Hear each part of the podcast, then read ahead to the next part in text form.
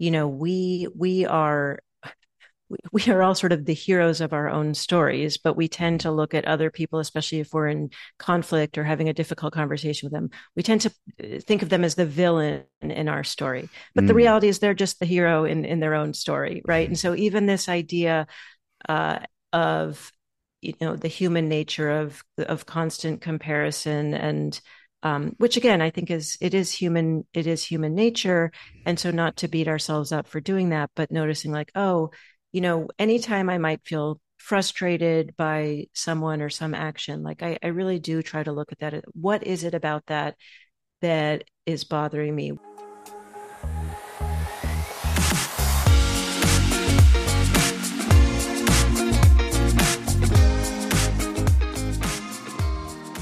Hello and welcome back to another episode of the podcast. It's 2023 has gone by and we say that every time at the end of the year. My God, I don't know where the year has gone by. In the next year, it starts again, never ends. So it's one of those things. Just accept that we say it and move on. Uh, it's a nice cycle if you look at it on a broader scale as opposed to just month by month, week by week, day by day, minute by minute. It's kind of like, yeah, resolutions lack off uh, committing to those resolutions. So I think it's great. I think it's just fantastic that we can keep doing it. Um, yeah, and 60 or 70 or 80 of those revolutions uh, where you have uh, six just basically think about it you're saying it about 60 to 70 times maybe less that oh i don't know where the year has gone by so use it more often you know because we can't we can't say it too often until we're like eight or nine because we don't really care for us every day whether it's the beginning or the end of the year is fun um and when let's be honest after we're 80 we're like oh another year's gone by you don't really mm, say it with the same kind of, oh, another year has gone by. So actually, like maybe 30, 40 times in your lifetime, you're going to say another year's gone by. Uh, I can't believe the year's come to an end because, you know, um, there's a sense of celebration if you are religious or if you're just in the festivities, right? I remember like 2023, 2013, 14, like December was a wipeout. Like I can't remember fuck all from December because people, friends would visit. It would just be that time of the year. You're partying. You have every night going out and you're just recovering the day. So in that context, you know, I think it's fine where I am now because I, I, I can remember the most of the year, which is quite crazy. Uh, do you want to remember the rest of the year or the whole year? I don't know. But I think it's um, it, it's just one of those things. So say it more often. I can't believe that the year has gone by. I can't believe the day has gone by. Just use that because you only have for 30, 40 times in your lifetime you're going to use that. Um, you know, the thing I wanted to talk about today, besides the end of the year, is this this idea of they. Right now, of course, they them has become a pronoun, um, which would be weird, by the way, if you are um, in the British scheme of things, because you might know like the HMS, the His Majesty's ship or Her Majesty's ship. There's a way of saying it. So if we include the pronoun there, which um, they might have to do with become TMS, Their Majesty's ship. If if we get a transgender person in the royal family. Anyhow, uh, I digress. But this idea of they, and even if you look at it in the context of the resolutions and uh, the way we live our lives, we kind of have this me versus them or me versus him or her or they. And it's not always one against a collective or you against the world or you against another, but it's coming from this place that I am, as a result, I am not them, or I am uh, separate from them, or it's me uh, who is in opposition or in competition or in uh, a sense of uh, parallel to them. And automatically that, that creates this, this idea that, um, you are doing something which is not enough. They are doing something that is better. Or you, if you are on a path of like, say, health, fitness, or uh, working out, or, or, or meditation, or on a path of professional success, you're, you're always able to kind of look down then saying, you know, because there'll always be people who are doing more than you and less than you. There are always people who are more successful, less successful, more fit, less fit. And that automatically comes from this place of you as a separate and the group that is a, a, against you or you see as opposing you or a threat to you or in whatever way it's it's it's hard to identify this way of thinking because we do for the longest time or we're told for the longest time in school it's your classmates, right? Who comes first? Who comes second? Who is smarter? Who isn't smarter? Who you are better than? Who you need to aspire and be inspired by? Um, and who's faster? Who's hotter? Who's sexier? Who's dumber? Who's the fuckhead, right? Who's the bully? Who's the weak one? And this is creates this thing of, um, I am not a part of this, um, in my in the way I am, but I have to do something to stand out. Uh, whether it's study harder, whether it's be more of a sports person. And that sort of sets you up for, I think, disappointment. It sets you up for resentment. It sets you up in different ways. It could be also a positive thing, I suppose. But I, I feel this idea of you have to do something to um, be identified um, in the collective as opposed to just being yourself in whatever way creates this uh, this this narrative as you go on in life which uh, comes from a place of scarcity right? That you know because you don't have it means someone else has more or because someone ha- else does have it, it means you have less for yourself. And we all have kind of operating from that way. Um, many of us, I wouldn't like to say all of us, there are people who just feel that, that there's abundance in um, everything we look at, right? From love to happiness to uh, sorrow to sadness and wealth, even in that way, because it's, it's, you know, everyone can't be a multi-billionaire like, say, Be- Bezos or Musk, but at the same time, everyone can't be miserably poor without a meal to eat. So I suppose there is an expression of wealth which suits you uh, and me and suits all of us, which we're able to express in, you know, the, over the course of our lifetimes. But as we look more of this, I need to stand out as opposed to uh, just kind of being a, you know, being essentially who I am in this collective of life and hum- humanity. The moment there's this need to stand out, you do things, and that comes from a place sometimes of scarcity where you kind of look either at a group that is doing more or less than you, or you look at a person who's doing less or more than you, and you kind of set yourself up for that route of comparison and the, this route of feeling that you are um, disconnected. And I feel that sets you up for a lot of, um, I think, a lot of, I wouldn't say suffering in that context. There may be suffering, but also sets you up for a lot of this, this, this existential um, uncertainty and crisis and interesting things make making life more interesting and then you get on these paths of self-discovery and journey of understanding and self-realization and yeah but i think just from a young age if we just said yeah these are your friends and these are your classmates just whatever accept them i know it's easier said than done but just take it yeah fuck, maybe maybe someone is uh, got a better a liking of maths. Someone does have a better appreciation of balls that they can toss around. Someone just does likes running more.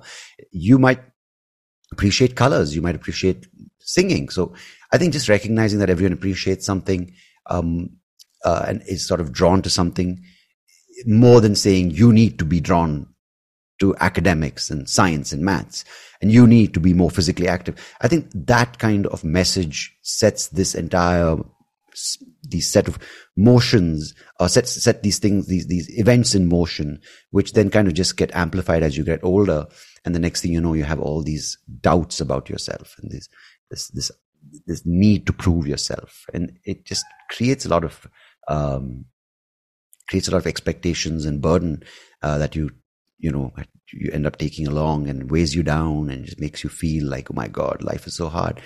But I feel this by, by addressing it at a young age and just appreciating what we are drawn to and what we're not, um, and being okay with it, just frees up a lot of space to just figure it out and enjoy uh, the experience that we are given to live life. And of course, it'll be a lot of shitty things that come our way, but I think one big burden that we don't have to keep trudging along life with will be taken away. Yeah, another year has gone by. And my guest on today's episode is Amy Sandler. Now, Amy's uh, story is quite fantastic from uh, where she started out with her decision to go to Harvard, Harvard Business School, um, and then taking a huge leap of faith and getting out of that space to now be the chief marketing officer, chief content officer of Radical Candor, where they help organizations and people use kindness, compassion, and um, concepts and things that are not traditionally looked at as valuable and concepts that are proven in business, right? Because in business, it's all about, um, you know, one one upmanship, and it's about you know the the, the fit, survival of the fittest. But uh, the the approach here is to be more understanding and acknowledge the fact that you know we are all humans in this experience, and um, how do we get about it by recognizing that everyone can uh, contribute, everyone can be appreciated, everyone can um, work together for the betterment of themselves and the organization. So, uh, Amy and I have a fantastic chat. I'm sure you'll enjoy it. And, uh, you know, I, I was, you know, really, really, um, intrigued by a lot of the things that Amy had to say about her journey and what she does at work and what they do. She also hosts the podcast for Radical Candor, and uh, you can give that a listen. So, um, yeah, let me not ramble on. I think you'll enjoy this conversation with Amy. It's towards the end of the year. So unwind, relax, and kick your feet, kick your feet out, kick your feet back, kick your feet up, do whatever you want with your feet. It's your feet. It's your life. Uh, but yeah, without further ado, here's my conversation with Amy Sandler. Uh, and, and I really appreciate you being a part of this podcast journey with me. Thank you and cheers. Hi, Amy. Thank you so much for joining me on the podcast today. I'm really excited to meet you, Soapy. I've already enjoyed our brief connection and excited to see where this conversation takes us. Thank you. And I'm very excited to hear your story. And uh, before we, you know, embark on that, I just wanted to, um, you know, highlight the fact that people like you are such a remarkable example for people around us because we have this conditioning in us, which is um, many times driven by a sense of finding comfort in a predictable source of income. And I think that's essential, right, for people to have money because how much ever we say it's important to find passion and fulfillment, I think in today's world, without having money, you can't support yourself, your family, your dreams. And, um, but what happens as a result is people are afraid to break away from the source of money and that then is amplified in their way of thinking towards what they do and what they want to do and what they want to get out of the things they do in life. And um, that I, I, find that a an unfortunate byproduct of wanting the the comfort and wanting the the safety net that money brings. So when i when i look at people like you who are willing to break away from that comfort and comfort not just from an income or from a revenue stream but from a way of thinking and trying to approach new things as we get older. I think that is such a um, an amazing example that you set. So first of all, thank you for um, joining me today and willing to share your story. Sure, I'm happy to. I love the the question, and uh, if it's helpful for people just to know where I am currently, I'm currently working at at Radical Candor. It's an executive education firm. I've been the chief marketing officer and the chief content officer. I'm currently the lead coach and podcast host. Uh, if people like podcasts, you can check out our podcast. And just to go into the, the, the sort of thread that you were starting to talk about of choices that maybe go off the beaten path a little bit. Um, I I can pick up the story at Harvard Business School in the mid 1990s, where I was very much on a path of uh, if something was the best, quote unquote, then I was going to do it, whether it was going to Harvard or going to Harvard Business School. And at that time, I realized I was uh, attracted to women, which was not something that was um, on the path at that moment. It was certainly not something that was uh, in the mainstream. I also started exploring spirituality, yoga, meditation, and things that in the mid 1990s at Harvard Business School were also not something that people found. And I would say that even though that was, those were very difficult, they really did force me to start having my midlife crisis um, in my 20s rather than you know now when it's um, you know just been decades later so i'm very well seasoned in these sorts of questions um, so it really forced me to look at who am i what matters what does living a good life um, mean and one of the things i will say and we can go into more detail is that i actually do have a very strong safety and comfort need. Um, my dad was an entrepreneur, so and I'm the youngest of three daughters. We actually all went to business school. We were also very encouraged to, you know, have graduate degrees and and contribute to our communities and families.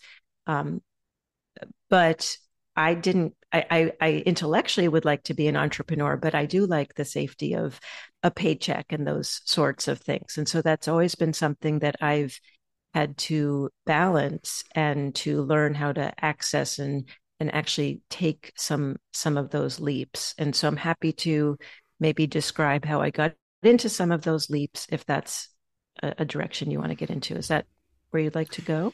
Yeah, I think that would be great because just to understand uh, your um, decisions that you've taken and where they took you and what what the results were like in, in in a context of you mentioned these words of um, midlife crisis, right? Because we conditioned to believe that at a certain age we face these questions, or we are supposed to face these questions, um, and it's a bad thing, right, to have a midlife crisis. Right. You know, I don't think so because, and the fact that you had it in your twenties, whether it was your your sex your I mean, I've been having the crisis, I think, since the teen teen years. So yeah, yeah, very no, ahead and, of and the curve there.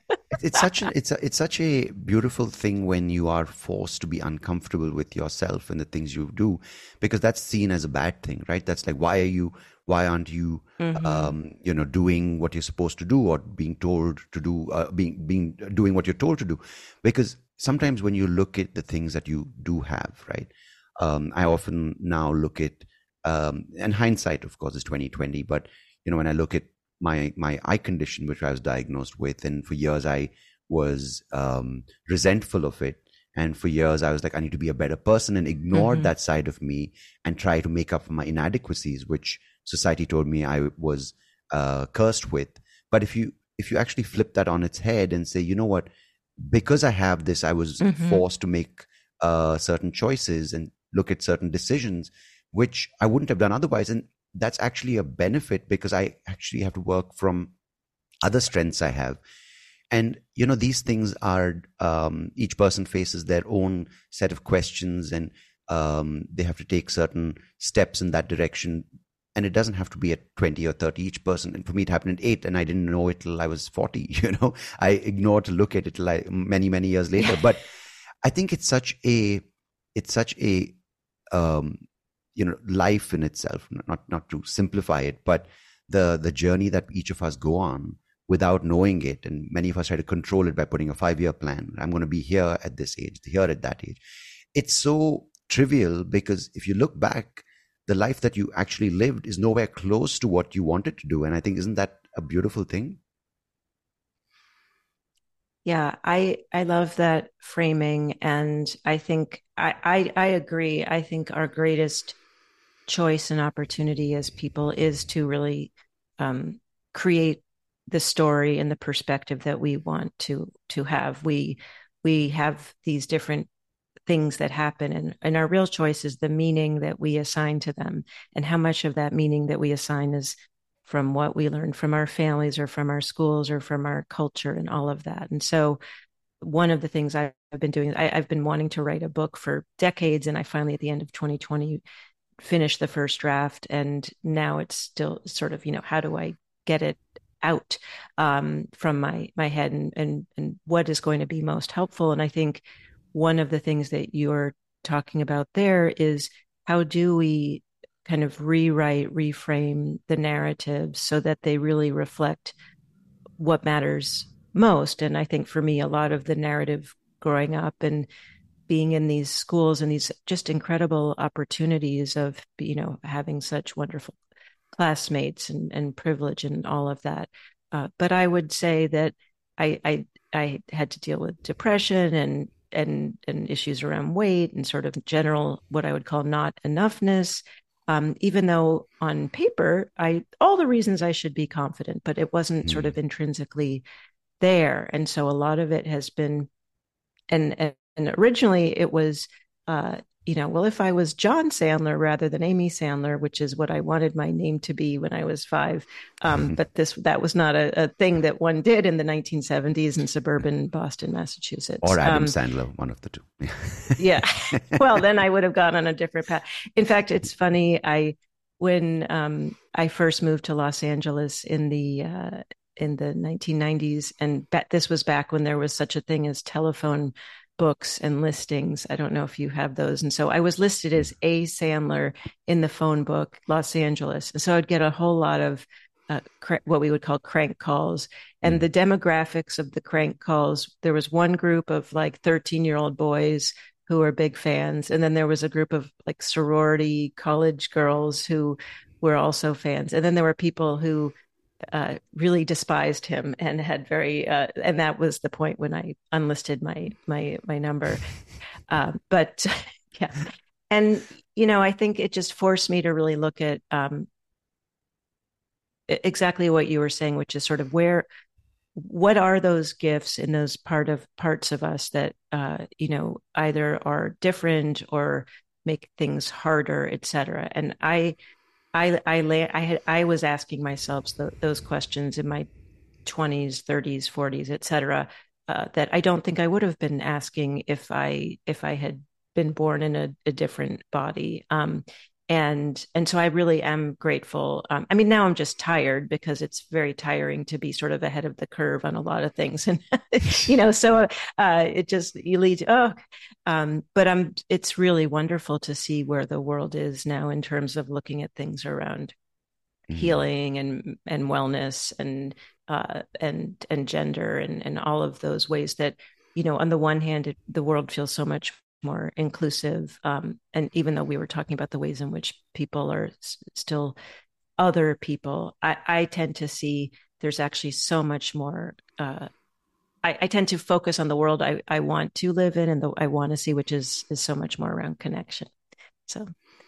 You know, that's the thing in the 90s uh, when you were exploring your sexuality and it was a difficult time and you wanted to use the path of spiritual uh, discovery as one of those ways of internalizing your questions. And um, many of us now, and you know, even in the early '90s, 1990, when I got, I was eight and got diagnosed with this. I mean, I wasn't old mm. enough to have and mature enough to have these questions and dialogues with myself, but it was a very different society back then, as you pointed out, right, for acceptance and even awareness about these things. While, of course, in India, there were people already who weren't in the mainstream, yoga hadn't gone to the West, and, and it, in some way it had mm-hmm. through, mm-hmm. you know, spirituality through Osho or or yoga mm-hmm. through the the various teachers who went out west. But now, you know, fast forward to 2023, and I mean fast in that way, literally from 2000 to 2023 yeah. has been very fast. um, yoga seems to be something which is very mainstream. Spirituality and every sort of concept like authenticity mindfulness seems to be the, the, you know on the menu at every coffee shop along with the latte and cappuccino. It's like can i have mine you know can i have can i have a mocha without sugar? Because god forbid sugar is the biggest evil. Yeah. and um and then literally sip on that saying you know when i picked up my sustainable business about conscious living and i wanted to be the authentic version of myself talking to my partner about being two individuals in equal relationship i'm like are you just saying this off a script or do you mean a single word of that because all these things in themselves is a lifetime of discovery and understanding right? Mm. you don't have and i feel a lot of these cases and this is something i've been trying to look at right? Uh, and i brought this up in a couple of past episodes. A friend of mine who lost his wife two three years back very unexpectedly. It happened in a week. He's been dealing with mm. his hmm. own tragedy and he's uh, seeking answers in in astrology right? The science of astrology. And you know someone mm-hmm. i know was asking him uh, asking why am i not able to find a partner? I, I want to just settle down. You know I'm, I'm alone. I need a companion. And sorry if i'm digressing but i just wanted to say this to you. No. Is what he said is if you constantly keep asking the universe for what you want you're denying it from giving you what you deserve. And that really stuck with me because we only want answers nowadays uh, but how about asking the questions? Because the answers are out there. But the only thing we can determine are the questions we ask to life, right? Yeah, I, I, what you're saying really touches me and and the journey your your friend is on and and the value of actually having those friendships where you can explore those those questions together. One of my favorite quotes, uh, and this was from a very long time ago on my path when I was first introduced to it, is from Rainer Maria Rilke of you know letters to a young poet and this idea of you know live live the questions now you know and and so much of I think this path is embodied in those words of, you know, in the moment, we can't necessarily have the answers. And so much of it is about living the questions. And what I have been finding, especially as there's so much information available, so much knowledge available, especially now with AI, all you need to do is ask Chat GPT, what is the path of happiness? And you can get an answer. Um, but but the the the knowledge the awareness is very different from the uh, embodiment from the alignment of mental emotional physical spiritual and, and especially for me i doing a lot of work on on on energy and what what does are the sort of invisible pieces of all of this so uh, that's really where i've been very curious is this difference between things that we might know cognitively uh, have intellectual understanding of, and yet the blocks. Uh, I, I, think it might be Rumi. You know, our task is to sort of look at all the blocks to love, and so, you know, we might be standing at the at the at the coffee shop talking about our sustainable businesses um, and then we use a lot of paper towels, which I confess to doing. And then, you know, we probably are, then we're feeling rushed and we're looking at our phone and then we're probably not being so kind to the person behind the, the cash register, you know, so it's like, yeah. how are, what, how are we actually embodying and, and, and showing up in the ways that, you know, we know that we want to get to, um, but maybe we aren't actually living into that. Yeah, because the thing is, these words and these things have become concepts and labels which you can um, you can flaunt or you can you can hide behind in some way. Because when you say anxiety, depression, or these key catchphrases, like I'm living an authentic life, I'm a, I'm in a sustainable practice, I'm, I'm I'm living consciously. The thing is, these aren't ways to get out of things, right? Because you can't use anxiety, and some people do, to get out of work, to get out of social settings, to get out of um, facing themselves. But if you actually look at these uh, concepts, these labels, what, whatever you'd like to call them, uh, if you look at, look at them to be a, as a way to get into you, isn't that mm-hmm. what is the most difficult, but a journey that can actually transform the way you look at yourself? Because from just as a personal example, I had anxiety for uh, quite a few years. And the way I looked at it first, I was like, man, are you serious? I've, I've, I've lived quite a few years with this eye condition. I've done stand up. Now I'm out there, and now you're going to throw anxiety at me. At me. Um, three years later, when I looked at anxiety, I was like, okay, this is um, something that I need to address because there's something I'm doing which is not agreeing with my state of being. So th- that entire way of looking at it shifted, and it just became a concept which you can use the internet as a re- reinforcing um, set of resources to say, oh, I'm anxious and I can't do this, as opposed to, hey, why am I anxious? Let me look at myself through it. It's it's yeah. a huge difference. And as you said, it's so easy to intellectualize it, and we have the information to back it up. And if someone uh, says, How can you be anxious? You're like, You know what anxiety is? And you can quote every psychiatrist, psychologist for the past 50 years and, you know, every support group that's in your life saying, You know, I'm anxious. And you have echo chambers where they just say, You know, you're the victim. Versus if you just sit with your anxiety, and I'm not saying you shouldn't get help because I think you should professionally from a therapist or whoever. If you have depression, yes, it is a medical condition, but it's between you and that condition as opposed to something that you sought um, celebration from society, you know? Yeah, I I really appreciate what you're saying and one of the things I have found is is knowing myself very well um, that I need a little structure, uh, as much as I sometimes resent structure, but I need to actually teach things in order to practice. So I need to teach mindfulness to force myself to hold myself accountable to practicing it. I need to teach mm-hmm. radical candor, this idea of being, you know, kind and clear in the workplace uh, with our communication, so that I actually practice it to sort of build the the muscle of courage. And so much of what you're talking about is is a practice. And when it comes to things like dealing with whether for me depression or even just I've I've uh, I've had some autoimmune issues over the years. And so there's kind of limited amounts of energy that I have in a day. And so it's rather than saying, oh my gosh, why am I so tired? And I only have like three good hours. And, you know, that noticing that I have that thinking pattern and I might feel like you were saying with your, your vision issue, you know, how you respond, that is your choice. You know, is my choice that, oh, I wish that I was someone different and I just had boundless energy?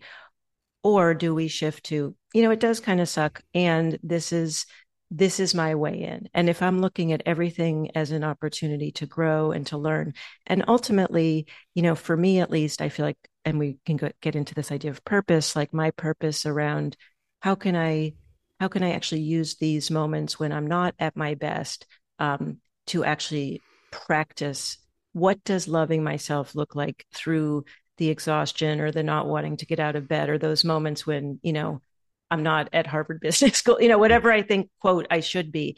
So I really appreciate that framing of of first of all, um, accepting where it is, choosing how we want to look at it, and then what can I learn from this? And mm. I think the best part of it is that it, it gives you such an inherent sense of self trust because then you know that whatever comes your way, ultimately you are responsible for how you're you're leading your life. And that that to me that is really if in each moment like i'm, I'm going to do my best. And part of my best is actually choosing how i want to define what's happening for me.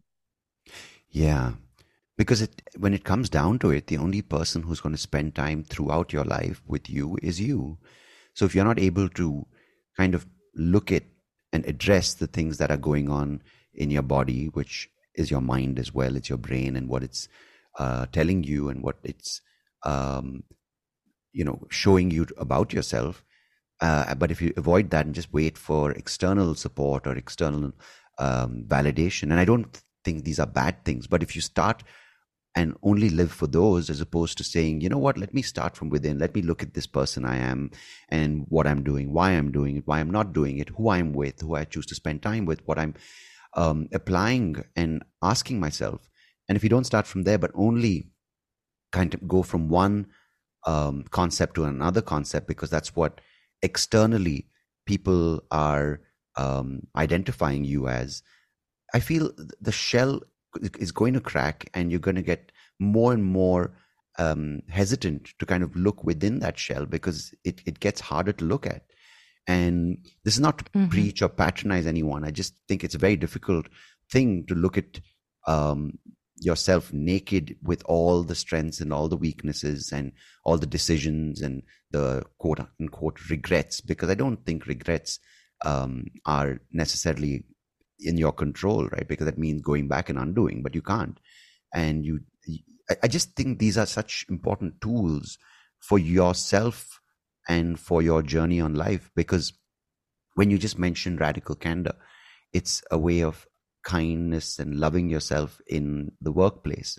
And I think when you look at the workplace now, and I'm not a professional working in a corporate, and I did that for maybe a year or two, so I don't um, you know, kind of put everything into my own perception of those two years. But when you look at the labels used in a corporate setting, like you know, competitiveness, performance, and um, mm-hmm. you know, uh, going climbing up the corporate ladder and the hierarchy, and there's one first thing is that I think there's the sense that my situation, like I can sit here saying, you know, I'm visually impaired. I've got a genetic, uh, genetically mutated retina, which is causing me a form of blindness, which is progressively getting worse.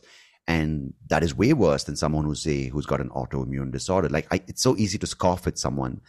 And when it's just mm-hmm. a label, we, we're encouraged to do that, saying that my problem is bigger than yours. But in reality, no, because you finding energy to do what you want is as important to you as for me to trying to find a way to use the other senses I have to kind of to, to, to live a life that I want to live. So if you externally start measuring everyone's problems, then it becomes a pecking order, right? But if we're able to look at our own situation with all its the weighing scale, I think then it's it's I think I don't have a question, but I just feel that's a great place to start with. Yeah, I well, I really appreciate it. I, I've been doing a lot of training recently where uh, I've been training um, kind of trainers in other companies so they can they can roll out radical candor. In one of the sessions, someone shared something that that really resonated with me, uh, which is that you know we we are we are all sort of the heroes of our own stories, but we tend to look at other people, especially if we're in conflict or having a difficult conversation with them. We tend to uh, think of them as the villain in our story, but mm. the reality is they're just the hero in in their own story, right? And so even this idea uh, of you know the human nature of of constant comparison and um, which again I think is it is human it is human nature, and so not to beat ourselves up for doing that, but noticing like oh you know, anytime I might feel frustrated by someone or some action, like I, I really do try to look at that. What is it about that that is bothering me? What are the parts um, that that's something that I do? You know, this idea of like if you spot it, you got it, as is you know sort of a self help phrase. But I, I think there's some element of those things where they can become almost markers for us of of either things that we value uh you know it's like oh something is going against my value. That's why my values. That's why it's it's bumping up for me. Or it's actually something that i do and it's sort of easier to notice in someone mm. in someone else. And just to you know in, in terms of what we do at radical candor one of the things i really appreciate most is that so it's this idea of, you know, can I build relationships at work with people where I'm caring about them? I'm I'm I'm seeing them as, you know, a real human being that I want to build a relationship with. And I'm also willing to challenge them directly. And one of the things that we do is look up, even in just one conversation, the ways in which we might make mistakes. So maybe we're challenging someone but we're not caring and we might we call that uh, acting obnoxiously aggressive you're sort of acting like a jerk and it mm. can be hmm. very easy to think about putting people in boxes like sort of these these uh, as a almost a personality test like oh this person's a jerk and this person's always so nice and they never but these are behaviors and these are, are tendencies that we have and so i find that model very empowering because it's very focused not on sort of intrinsic personality but really on specific behaviors that we can do.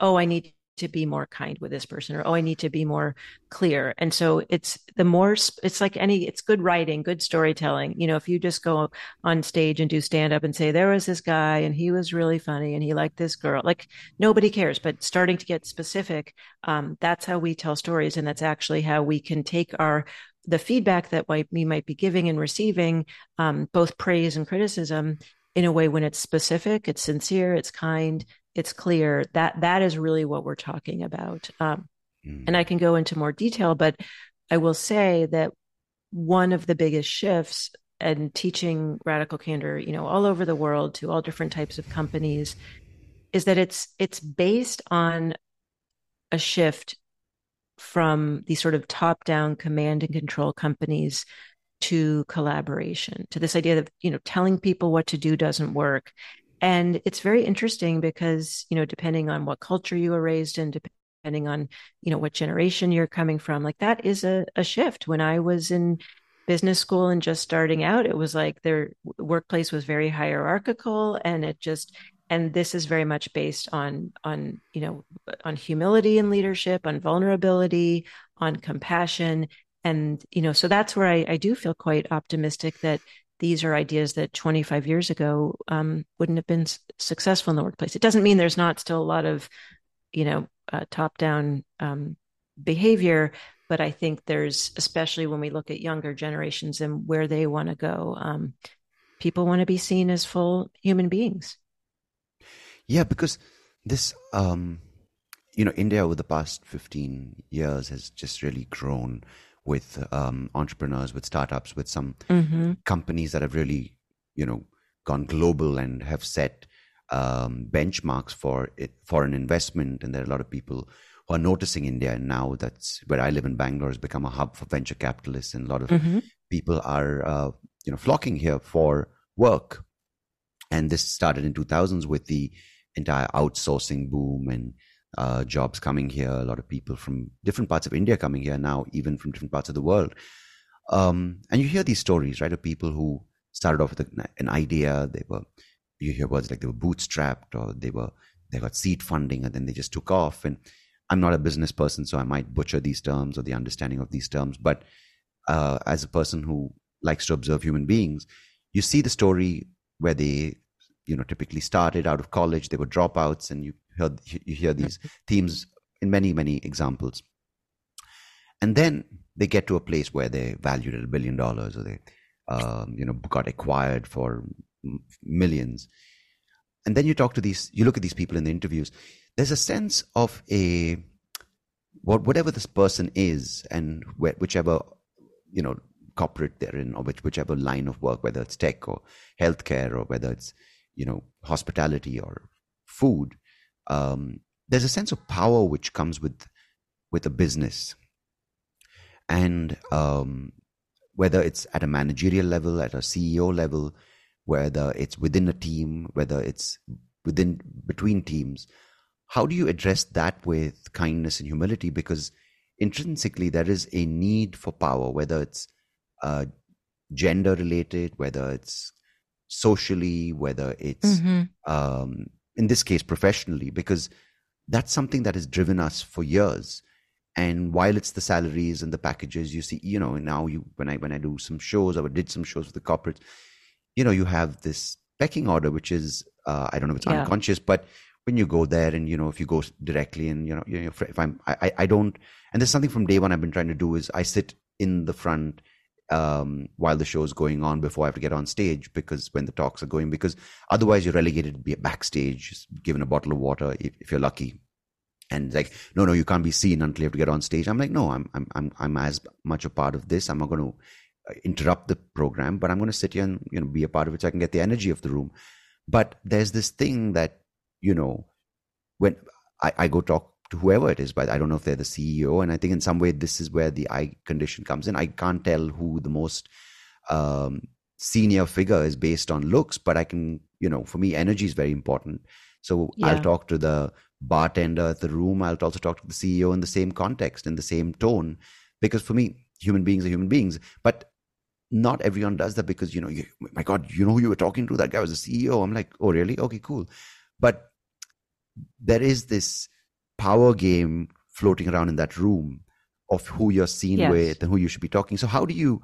Um, sorry, I went around the world to come back to, to, no, to no, ask no, you I, this question, but I, I, just wanted to create this this this understanding in my own head of we say these things like being humble, uh, vulnerable, um, open up, opening up to your colleagues, and being kind. But isn't that a sure shot way of um, being pushed down and someone else using that as a leverage to climb up over you? It's it's a really great question. Um, and I, I, did actually do a session um, before the pandemic in Bangalore. It was my first time going to to India, so I, I know some of that uh, kind of entrepreneurial spirit you're referring to.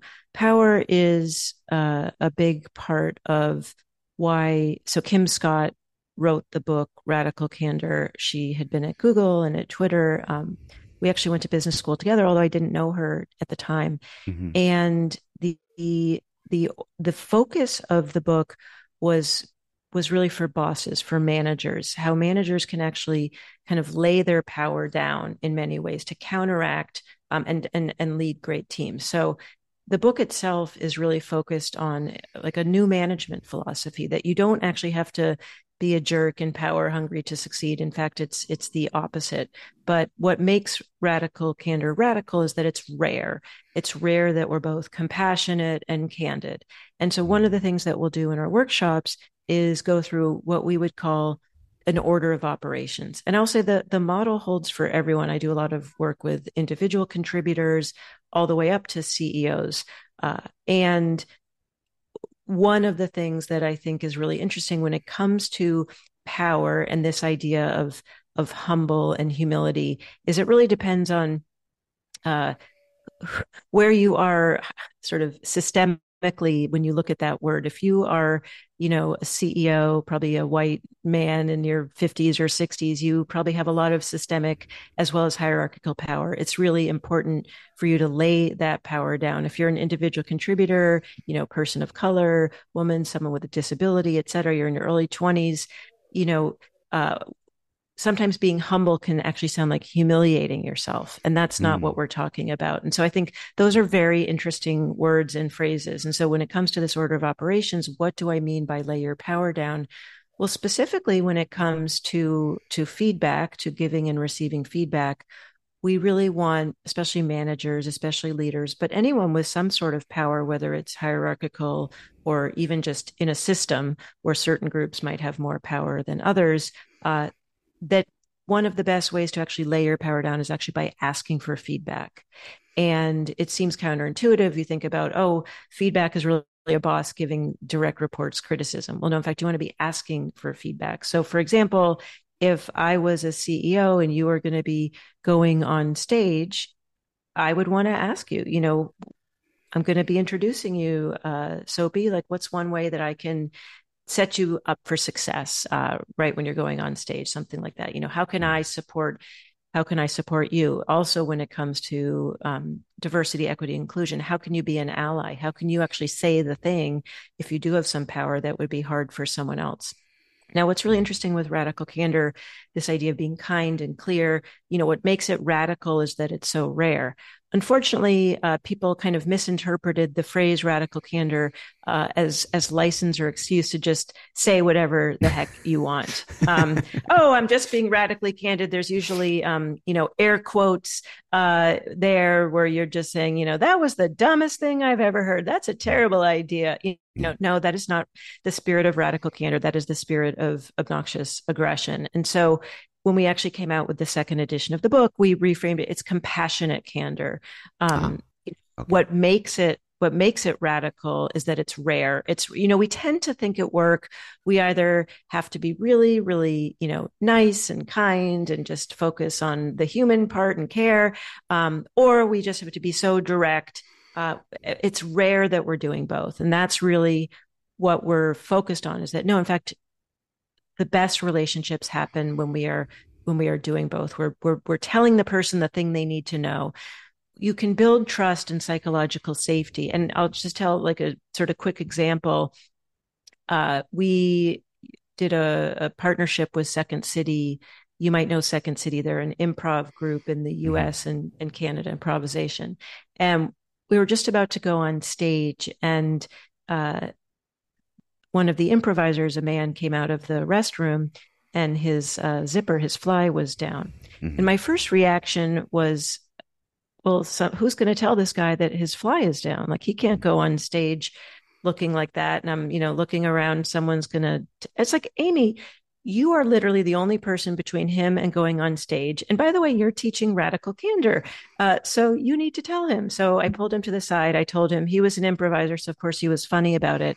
Mm-hmm. But the reason I share that as a story is I teach this to hold myself accountable to doing it. so easy to think, oh, they're smart. They'll figure out they're making this mistake or, oh, um, you know, uh, someone else is going to, is going to do it. You know, we sort of don't think about the actions and but and you probably have done something like this but before we would go on stage with improv we always say and we do this before our podcast we say to each other got your back.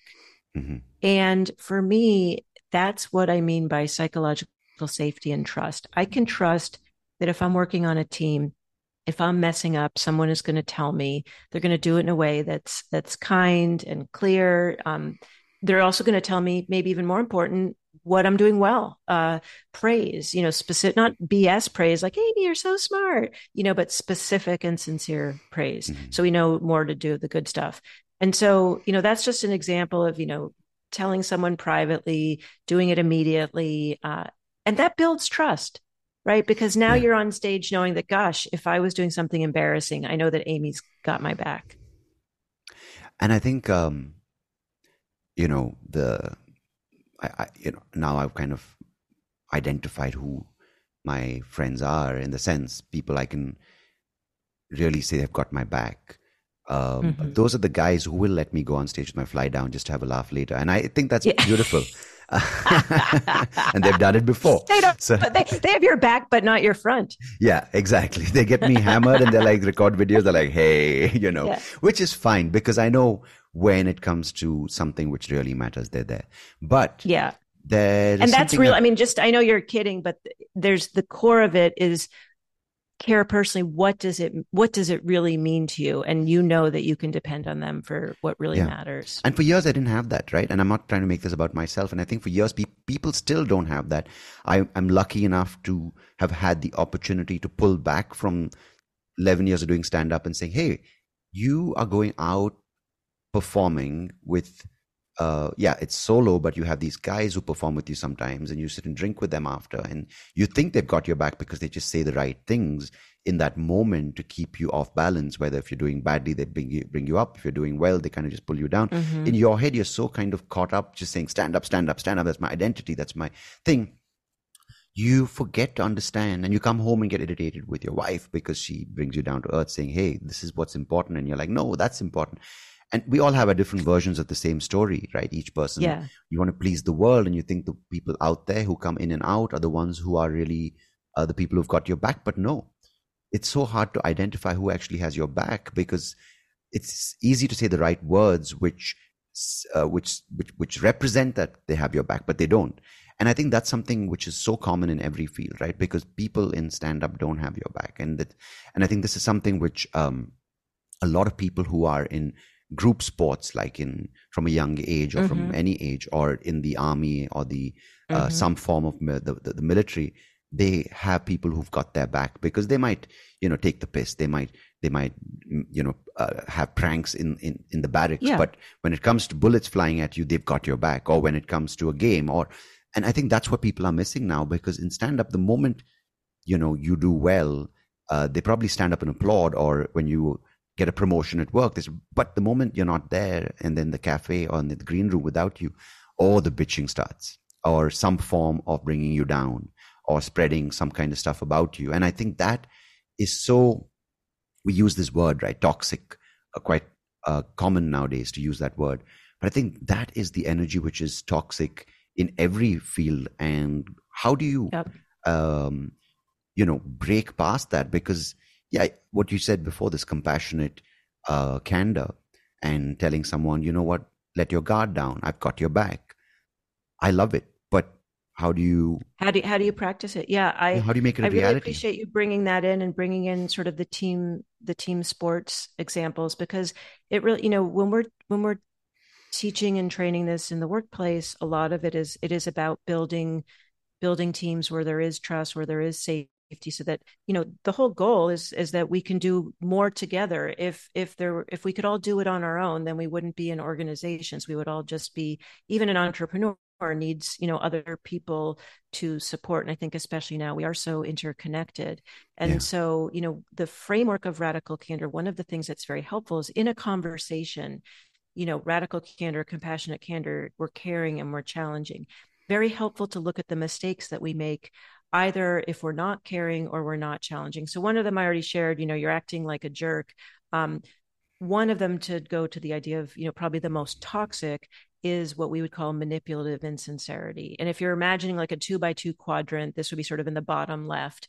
And this is when you're not caring. So kind of low care, low challenge. This is that meeting after the meeting. This is the oh soapy your show was so great you know and then saying to someone else oh you know that was terrible right? You yeah. sort of one thing to their face another thing in the workplace talking about someone not to someone.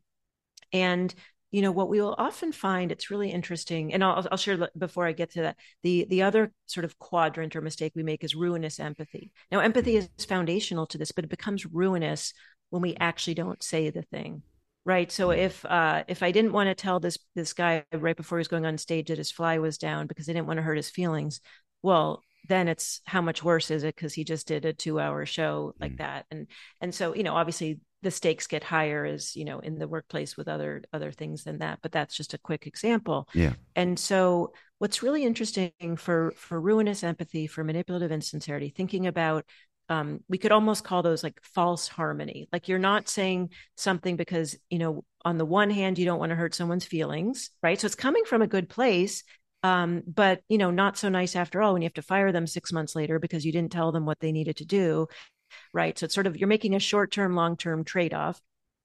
That manipulative insincerity, that most toxic one where we're sort of talking behind people's backs, now, this could be very interesting because why why do we act this way? You know, I think in in TV and, and drama, we'll see that sort of backstabbing and politics. I think, you know, certainly that happens sometimes, but I think what's what happens more often is we're worried about ourselves. I mean, you were talking about we're worried about our own financial future. We're worried about the promotion. Uh, maybe we are exhausted. It's like, gosh, I'm doing everything I can just to stay afloat. Yeah. The orientation of radical candor is I'm I'm sharing this to be helpful. I'm sharing this mm-hmm. because I want to help you grow. And and sometimes it's sort of all we can do to to stay afloat. Or maybe someone speaking of power, maybe somebody was bullying us and we are actually having to protect ourselves.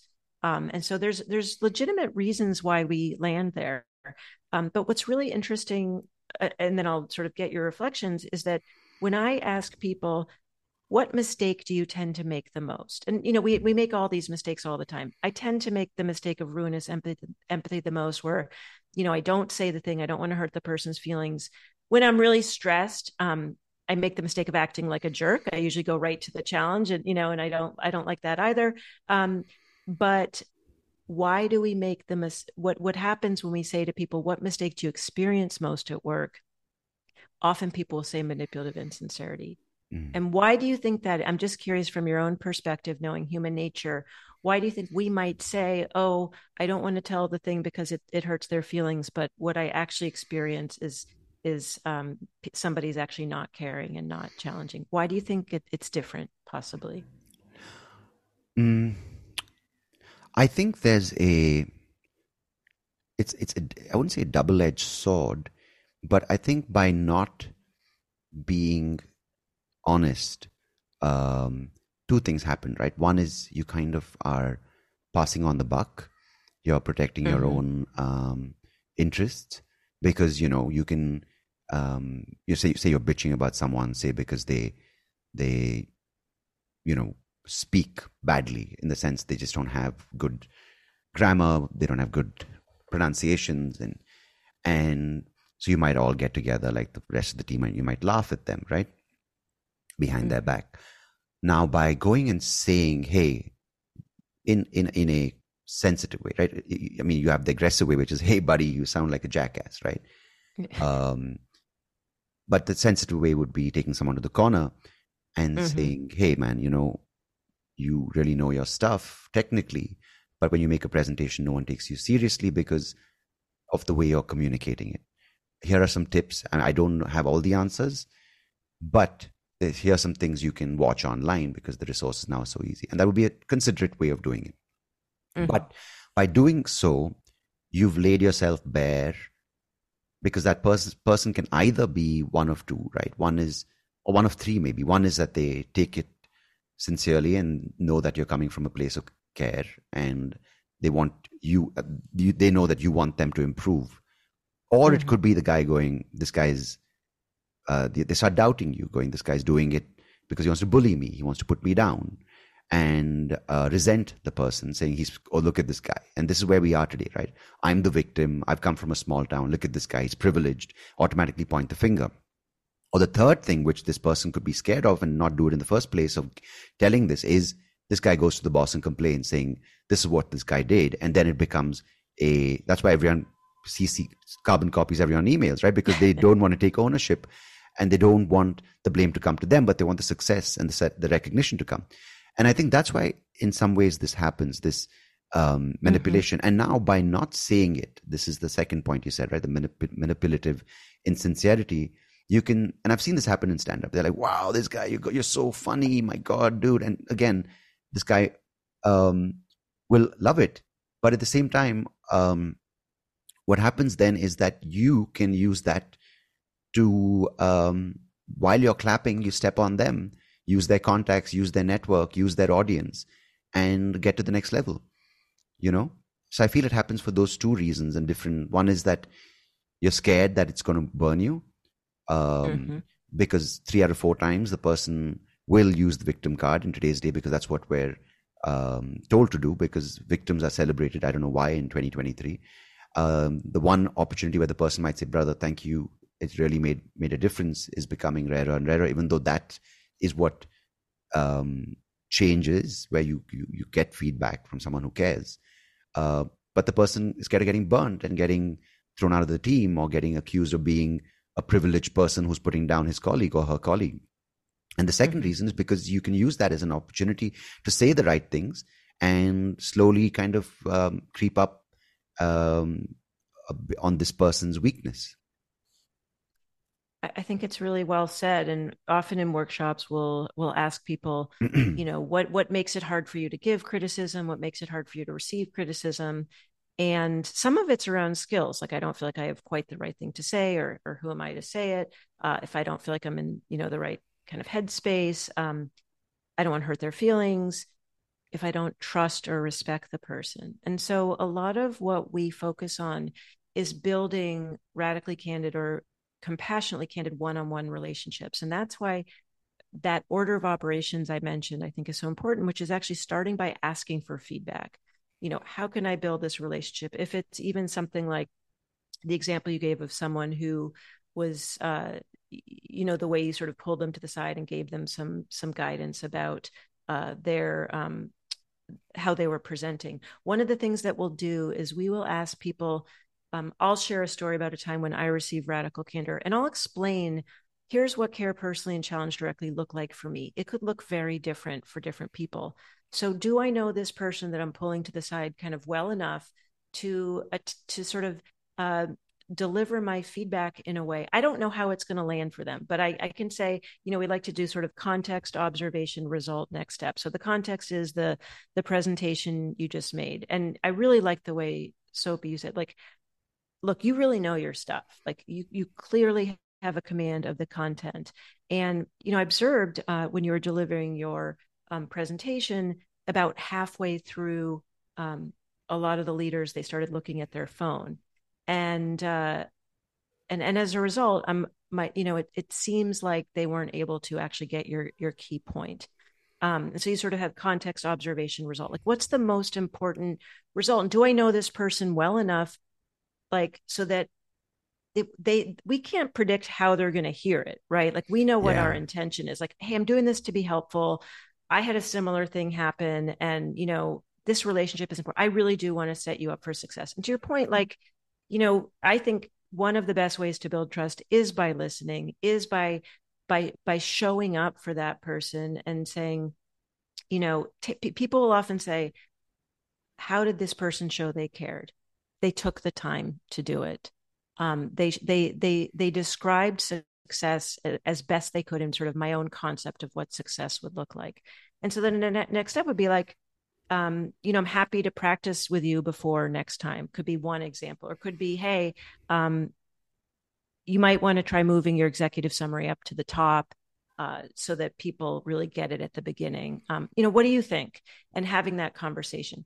But I think people, to your point, there's our intention mm-hmm. but there's how it lands. And that's exactly what you're talking about. And so i might have thought i was being really kind and clear but how did it land for the other person? And so one of the things we'll often do is have people think about like who would you appreciate getting feedback from? And like what specifically does that person do?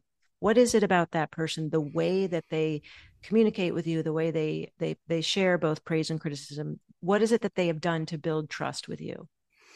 Yeah. Do you have a way of thinking about that for yourself? Um are, are you asking me how i build that in my head? Yeah i'm curious like if you were and you might not have it on the top of your mind but like for me um my boss uh jason is our ceo and so why do I really appreciate getting feedback from him? Well, he really knows me. He knows that I am very sensitive, that I am so critical of myself. So he his job is actually to give me less criticism and to sort of, you know, make sure that I have like an accurate perception of what happened because I'm going to focus on like, you know, the 99 things that went well, I'm focusing on that one thing that could have gone better. Mm-hmm. Um, I learn a lot from him. He is present with me. So for me, something that I value is uh, if I'm in a meeting with someone and they're sort of looking at their phone and they're like, mm-hmm, mm-hmm, like I, I am check, like I, I, that is something that's going to feel like it's not caring. Um, mm-hmm. and so he's very present with me. I learn from him and, and he, uh, he he challenges my thinking he thinks about things in a way that brings a different perspective so like those are some things that i really value and so it can be very helpful to think about like who are those um, people who are who are the when you talk about your go-to people what is it that they do that sort of has built trust you know i think that's um, really difficult for people to identify because you know there are the mm-hmm. telltale mm-hmm. things right people um, leaning in and saying the right words like buddy you know you're so amazing you're so inspiring um, but i think one thing which i don't have is a way to look at eye contact, body language. Mm-hmm. And I think that's a great thing for me uh, because I've developed, I think, which I didn't know, but I think it's such an amazing thing that my body and uh, when I say body, the whole unit has developed yes. for me is this sense of energy through listening. And I can, in when I'm in person, I can sense, like for example, um, as I told you, I've done close. This is close to the 150th episode of the podcast now. I, I did it, and you know, obviously there are ways in which you fail where you don't get the listeners, the numbers that you want, you don't get the subscribers that you want, and it's hard. It's it's hard to face the reality that one side you play the victim, saying that you know my stuff is being pushed down by the algorithm, which may not be the truth, but you want to believe that because you're putting in episode after episode and you feel good about that. And it's comfortable that you are putting in hard work in your own head but it's not giving results so there's someone to blame. The machine the system the narrative is not suitable to the, the popular sentiment right but in reality it could just be that the the product needs to be tweaked the podcast needs to be addressed and how do you hear that from someone who cares about it right um, so you know that taking that as an example of work you know for me when i meet someone uh, and they say, "Oh wow, your podcast is great, man! It's amazing. I get an update every week." Now they're saying the right thing, but I can sense that the energy is just that okay, it, it's bar talk, right? Oh, you haven't seen me in six months, and it's like, man, you're so amazing, you're so inspiring. You did stand up, now you're doing a podcast. When's the book coming out? You feel good. You feel a little tickle in your in your in your belly that oh, you know, these are the right words. But is that the feedback by which I will evaluate my podcast and where I stand with the content? or will it be someone who I get energy from? Which I, it's mm-hmm. hard to mm-hmm. describe the energy. It's it's that the concern, or it's the genuine interest in where it started mm-hmm. to where it's where it is right now. And you can't get that with a text message or with a thing. But when I listen to someone, um, I can sense, okay, are they attacking me? Are they doing it to feel good about themselves? That because they couldn't do it, they're putting me down and saying my product is rubbish? Or is it a friend who, okay, let's skip past the words, but they genuinely have listened to episodes. They genuinely, I'm just using this as an example. Sorry, the podcast could yeah, it's anything, a great right? example. Yep. And I feel a lot of that comes from, uh, you know, it could be patronizing energy, it could be critical energy, it could be condescending energy, it could be insecurity that is manifested as as uh, criticism or, con- um, you know, this condescending sense. Like, what is this podcast? It's rubbish, man. Look at what that guy's doing, right? So it's it's hard but once you start looking past the words to what they actually feel when they're talking to you, I can get it sometimes and from a few people, and those are the ones I trust. It's so interesting. And, you know, just that the part of you that's had to cultivate and develop those other those other senses you know we there's an acronym we like to use which is that radically candid feedback is is hip so it's it's it's humble and that was what we were talking about before like by humble it's really about i am sharing my perspective like this is not the truth. Now there's a reason why i feel this way because of x y and z and i'm going to explain you know uh, i feel like this presentation is substandard because of x y and z you know what do you think? But i i really am curious about what you think. That's mm. really what we're talking about here which is that it's humble but from that place of real curiosity. Like hey soapy here's what i'm getting out of your podcast. Um, you know how does that land for you? What's your take on it? It's helpful and I, this one is really hard and i think this is so much about mindset and i feel like you've been talking about this a lot in different ways around is somebody you know are they now that they've become a successful startup founder you know is their goal to be helpful or is there sort of the ego there and now i want to keep my power? And am i am, if i'm being helpful uh, is now soapy going to get the slot for the one that i want? And you know sort of all of these ways and i think that for people to be helpful and especially when there's finances or there's other things at stake um, and this goes back to sort of where we were at the very beginning is like can I feel solid enough in my own self, in my own integrity, in my own kind of financial security, let alone emotional stability, so that I really can be of service. And mm-hmm. that has certainly been a journey for me where it's like, is this helpful?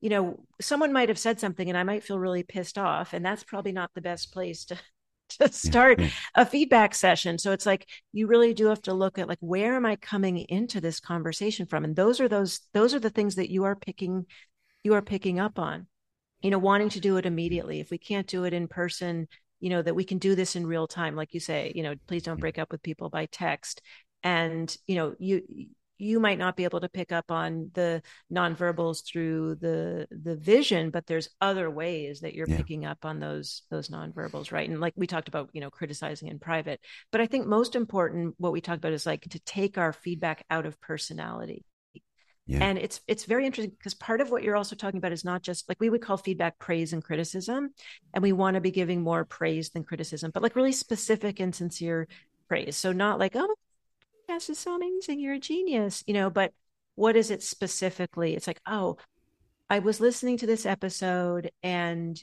you really went in detail and usually people want to go to like these top five you know takeaways but I felt like you were valuing me as a listener, as someone who really actually wanted a thoughtful conversation, you know, when you ask that follow up question, right? So mm-hmm. by being specific, we also show and sincere, we show what we value. And so, yeah. so I think praise can be different than like appreciation or gratitude, which is like uh, that appreciation for sort of your intrinsic humanity. Like you have this intrinsic desire to understand the human spirit. And like that's something that resonates with me. Yeah, you know, because it's I've been on both sides, right? I did, and I think a lot of people um, don't know this, but or they might know it, but they kind of uh, might not want to face it. But we a lot of times live, uh, and maybe the, the, through from school through college to work, we live for manipulative insincerity, as you called it, right? Because it's nice to hear superficial things, right? Like um, because it, it's comfortable. You don't have to um, make an effort with that person, right? Like you can say, "Oh my God, I heard about your business. Congratulations!" Or, um, "Or I heard you you you have this startup," or "I heard you you did a um, Iron Man," or you know. But you don't want to go more into detail because, hey, come on, you know, because uh, that means you actually have to spend time with the person. So I, li- I lived a lot for that, right? Like, my God, you're so funny because that automatically mm-hmm. gives you status in the room. Like the funny guy has walked in, right? But that yeah. can easily be flipped because that can be used against you, right? Because like, oh my God, dude, did you hear this guy is, did Netflix? He's funnier. I mean, it, they don't say he's funnier, but that, did you hear this guy who started off with you has now got this special? And immediately in your head, that manipulative insincerity, which was, my God, Sandeep, you're funny, becomes, oh my God, you're not as funny as him. And that can tire you it drains you right because then you're constantly at the mercy or at the you're subject to their manipulation which no longer gives you control over the way you feel and mm-hmm. when you actually want to um, when when i sit on this side and i talk to one on one and i don't necessarily I, I mean i do get it once in a while. People like why aren't you doing stand up anymore man? You were really funny. Um, to people like wow you're doing a podcast. I i receive it. I, I, I acknowledge it and I appreciate it, but it doesn't make me feel like the the biggest man in the room or the most um, you know it doesn't you know massage my ego as much as it used to. So as a result the flip side of it when they say the same things like oh my god you heard, you heard about this guy selling on madison square garden it doesn't affect me because i feel happy for that person.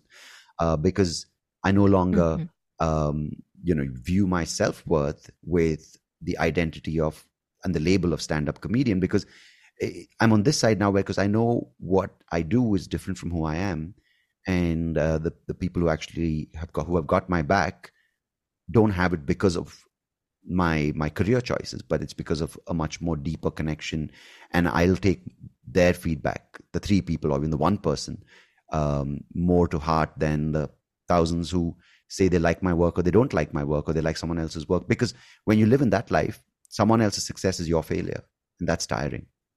It's a, a zero sum game. And yeah. yeah i really appreciate that. You know you've talked a few times and i i wanted to just kind of name it this idea of identity and i think how do we define ourselves? And for me I think that that has really been in terms of, you know, now this idea of like self love and what what does that really mean? But I think, you know, where are you getting your your sense of of self from? And and and for me certainly there was so much of it of you know external achievements. And then even when i was I, have become very aware that i was i was then getting a sense of self from like oh i'm the one doing sort of the different things. I'm living sort of this different life of oh i'm the you know the harvard mba turned meditation teacher. It's like oh well now that's not very different.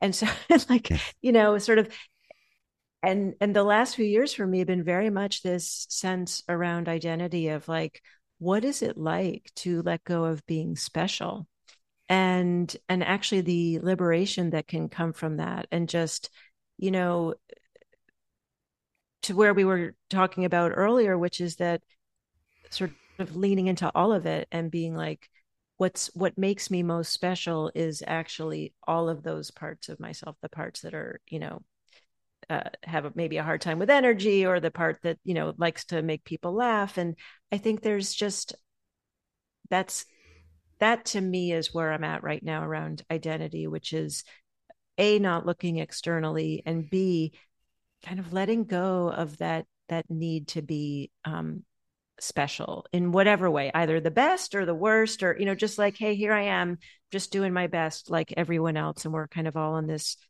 this journey and i think in terms of the spiritual process, it's been very much about being able to hold both like there's this part of me that's going through the day and meeting this person and having this experience and this thing worked well and this thing didn't get, work as well but there's always that sort of broader um, sort of spaciousness that i can yeah. fall in i don't always remember to do it but when, when i when i tap into that that is that really is is who I really am, and that's the that's the way that I want to come from into the world. Um, and and that's sort of beyond words, and it can sound very like new agey woo woo, but it's really about eh, from that place of of largeness yeah. openness etc then i can actually put myself so easily in your in your shoes and in someone else's shoes and really like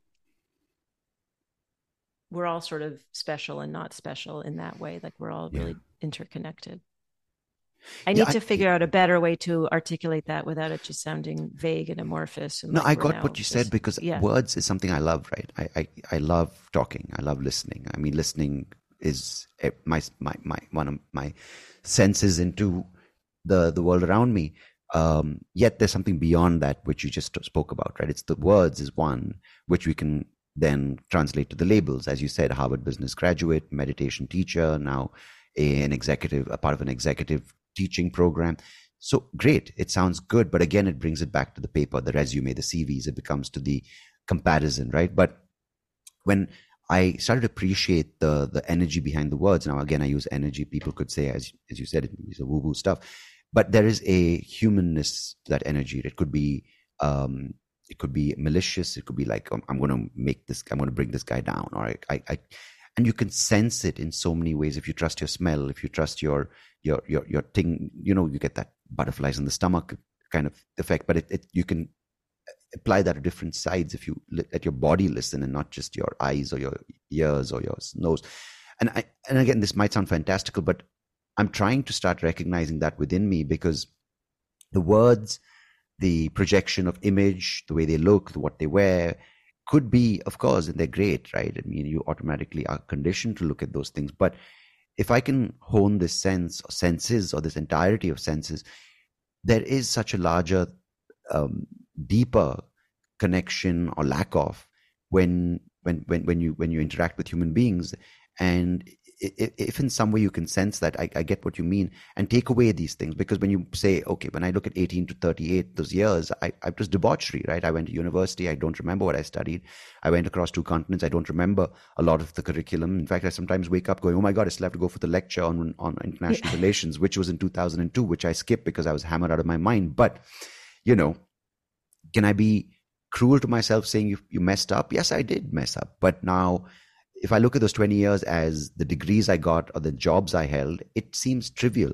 But the things I learned about myself, the, the, the, the things that those years allowed me to do, it's you can't put a number on it. You can't put a price tag on it. You can't put a a definitive set of labels on it, but it's something I would never replace, right? And likewise, what you've learned is so much more vast than the ways we're used and told to view our self worth. And I think this is something which is truly important for people to measure, especially in a day where, in a time where every second you're expected to become a better version of yourself, which is impossible because the only way you do it is through getting likes and views and more subscribers and more credibility online. And when that's constantly shifting under your feet, if you're not able to say, hey, you know what? Every second, everything I do is contributing to the largest thing, which is my own understanding of myself. If you're not able to do that, then it's terrifying because the goalposts, if you want to call it, keep moving. Yeah, so well said. You know, as you were sharing, I was reflecting on, you know, especially when you are really good with words and and sort of concepts, that space, you know, certainly I will access it in meditation or in qigong or other practices, but it really is that that kind of stillness right when we're waking up before we start like the stories and and and the worries and all of that comes in. And you know that that and you talked about having a little little one um you know that sense like pre- precognitive. And mm-hmm. and i think it's especially hard when we we are so good with words and with framing and concepts to sort of um let go of some of that. Probably the the last thing i'll say is is really around for me i'm i'm really trying to be more comfortable with with boredom. Mm. You know, it's so easy now to pick up the phone, to distract. And I think it's so important to, in those moments of, of wanting to get out of that moment through looking at the phone or through comparison or all, you know, we all have our go tos. Um, but that is really, to me, that's the gift is how are you showing up with yourself when you kind of want to be anywhere but with yourself? that's amazing that you mentioned that. Just a couple of episodes back, I've uh, had Josh Meisner, who's a teacher and he also works in communication, and he said the exact same thing that oh. boredom is something he's really trying to be comfortable with. In fact, he told his students just take an hour off on a Saturday as an assignment where you do nothing. You can go for a walk, you can be by yourself in your room, but no engagement with uh, tools and devices. And he said the things that came out of that assignment with the students uh, I, I, forget what that one um, statement one of the students made. He said it was mind blowing because it basically was saying something to the effect of, "Why are we um, spending so much time trying to understand the world when we don't understand ourselves?" And that's what boredom teaches. So well said. Yeah. This comes I... from a kid who's in like high school, which clearly goes to show that we undermine the emotional awareness and intelligence because the kids who we raised, um, who were non-verbal, non-communicative, but in, in, in a very incognitive, most very intelligent beings because they're so pure to the world. And then we put all these constructs on them. We give them these tools. We give, put them in an education system which is outdated. And then we go tell them that you're inadequate and you know what? You've got attention deficit. You've got attention disorder. It's the most cruelest thing that you can do to a pure being like that. But yet we do it. And yet we give them more tools, yet we give them more reward system based in these tools. And we give them games, distract them, tell them that distraction is the way. And then we go and say, you know what, there's a problem with this generation. I well, I I'll share a story if it's helpful. Then probably we'll need to wrap. But um, I uh, this was probably six years ago or so. I was teaching mindfulness to CEOs. I was traveling all over the country, and I was aware uh, that I was putting them out of their comfort zones by by teaching them mindfulness. And so I wanted to also do something that was out of my comfort zone. And so I did a a four day uh, silent wilderness retreat, and you know, getting the tent and we were really in the middle of of uh, nowhere in New Mexico, and mm. the night before the the retreat, I saw some friends for dinner, and they said, "Oh, what are you going to do about the bears?" And I was like, "Oh gosh, I didn't know about bears, so I'm worried about bears." And the first night, I was very proud of myself. I got my tent set up, and then all of a sudden this this storm came in and the thunder and lightning was so loud it was almost simultaneous and it sounded like a tree was falling like right near me and anyway i made it through the night. I couldn't believe it. It was really scary but i made it through the night.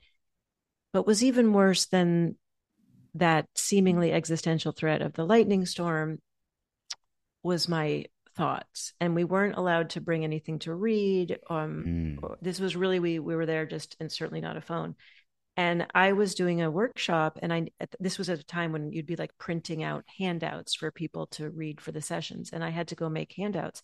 And so i had this repetitive narrative like you got to get the handouts you got to get the handouts. And i'm in the middle of nowhere. There's no way that like me thinking i have to get the handouts is going to get the handouts but it was like that incessant mantra. And um you know it was saturday morning. I wasn't going to be picked up until monday afternoon. And i share it just because you know when you are not going to those habits you start to notice the mental habits. And i think one of the hardest things is realizing wow when we're quiet all of the ways in which we have created these sort of habitual patterns of ourselves to get out of the moment. Um, so anyhow i think I, I, wish i had learned how to be bored more when i was younger but i have been doing a lot of unlearning the past couple of decades and i think unlearning is probably the greatest skill set that we all need. That's beautifully said. And i think that's where the mantras and all came from from thousands of years back right? When you're in as an as as, as a human being in in, in in the wilderness without the comfort of um you know, say safety and also um, a system of distractions, then when there is the, the, the, the, wildness and the overwhelming nature sometimes of, of, of, of nature you're confronted with, what do you do for inner peace to calm the mind? And that's the repetitive nature of some of the mantras and some of the sayings and some of, in, in, every um, whether you want to call it religious or spiritual teaching, there is this sense to calm mm-hmm. the mind. And now we um, are going back to that, which I think is beautiful. So, no, it's amazing. This, this, that, I think that is something which has helped me as well, unlearning. And um, what you're doing is is amazing work, uh, Amy. Thank you so much for taking the time to stay up. And it's almost it is night for you. And thanks for being with me here today on the podcast. I appreciate it. Oh, it's been really a pleasure. And I feel like we could go on and go in so many different directions. So maybe we'll we'll continue. But in the meantime, thank you for your for your presence and thank thoughtfulness. You. I really enjoyed the conversation.